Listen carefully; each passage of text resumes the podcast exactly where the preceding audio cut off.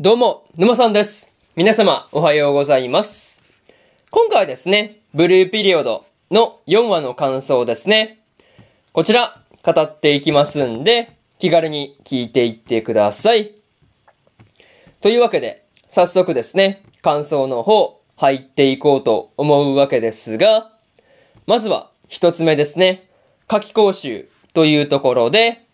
ヤトラがですね、予備校の夏季講習に行っていたわけなんですが、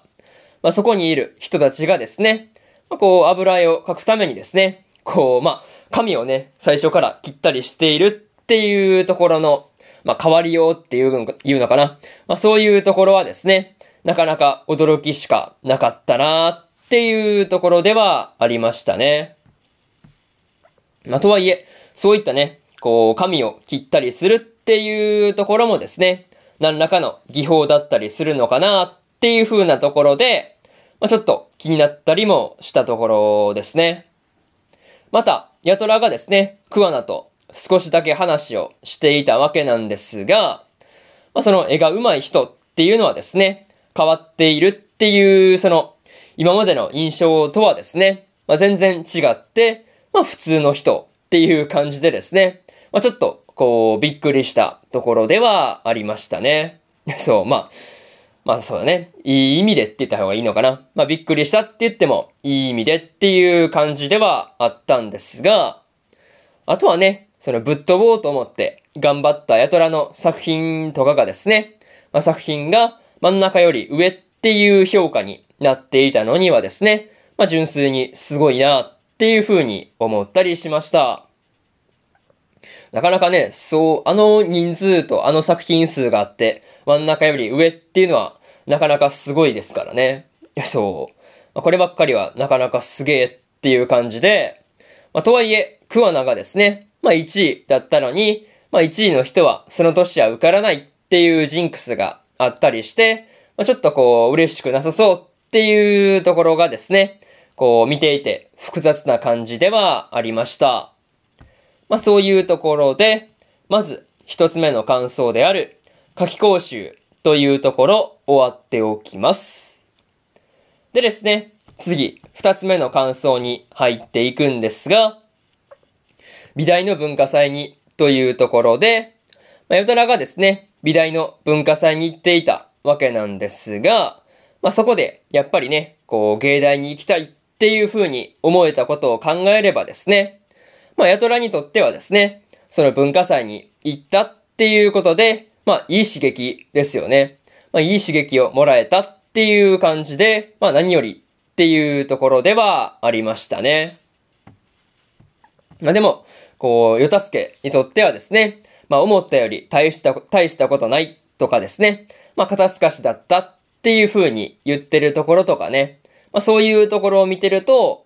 まあ、こう、ヤトラとは違ってですね、なんとなく、こう、絵とかに対して冷めているというかね、なんかそういうところがあったりするのかなっていうことはね、思ったりしました。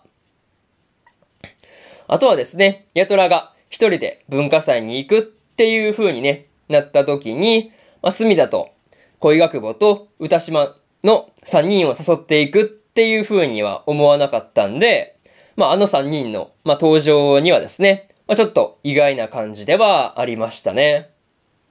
まあ、とはいえ、4人ともですね、芸大の文化祭を楽しんでいるっていうところにはですね、まあ、すごくほっとしたところではあったんですが、まあ、その最後のヨタスケとの話ですよね。まあ、それに関しては、ちょっと何とも言えない気分になってしまったところではありますね。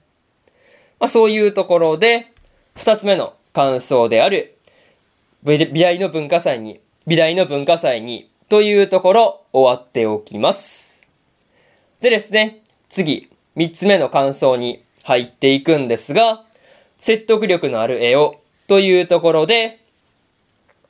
ヤトラがですね、ヨダスケのことが、ヨダスケとの、まあちょっとしたこう、まあ言い合いというかね、まあそういうことがあった後で、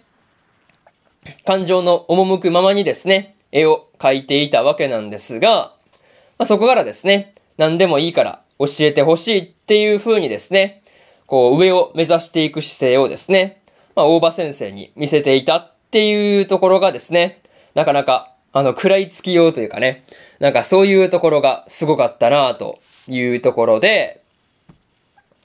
まあ、とはいえですね、よたすけが使っていた受験絵画ですね。受験絵画っていう言葉は死語だったっていうところにはね、まあ、ちょっと驚かされたところではあったんですが、まあ、ちゃんと、こう、予備校側もですね、まあ、時代とともに変化してきているんだっていう話はですね、なかなか聞いていて面白いところではありましたね。またですね、ヤトラが今の全力をぶつけるために、こう、絵を描くことに、こう、さらにね、真剣に向き合っていくっていうところはですね、まあ、ものすごく応援したくなる感じではありましたね。まあ、何にせよ、大場先生がですね、まあ、最後の方で連呼していた、まあ、トライアンドエラーですよね。まあ、これをヤトラがどれだけ繰り返していくのかっていうところがですね、なかなか今から楽しみなところではありますというところで、三つ目の感想である説得力のある絵をというところ終わっておきます。でですね、最後にというパートに入っていくんですが、今回はですね、ヤトラがさらに上を目指そうっていう気になっていたわけなんですが、まあ、予備校を辞めたヨタスケがですね、まあ、これからどうするつもりなのかっていうところで、まあ、ちょっと気になるところではありますね。またね、あと120日でですね、どう変わっていくのかっていう風なこともね、言われていたりしたわけなんですが、まあ、その変化のところにですね、次回以降の話では注目していけたらいいのかなっていう風なことをね、思ったりはしています。あとはね、こう、佐伯先生に文化祭に行くように勧められた時にですね、まあ、リュウジがパスしていたわけなんですが、まあ、その時の、こう、リュウジの様子というかね、まあ、こう、悩んでいる感じがあったんですが、まあ、何かあったのかなっていうところで、まあ、気になったところではありました。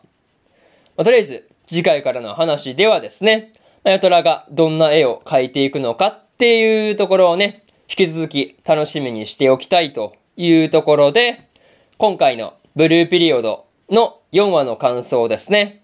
こちら終わっておきます。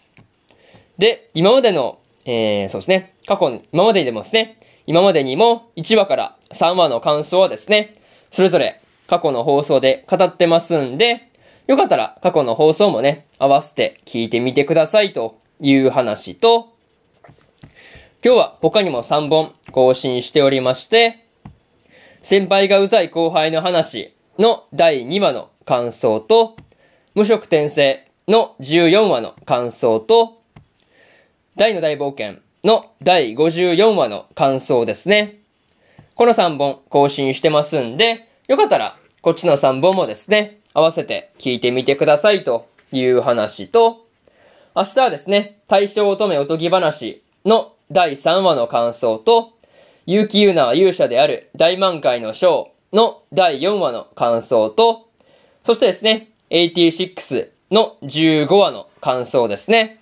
この3本更新しますんで、よかったら明日もですね、ラジオの方聞きに来てください。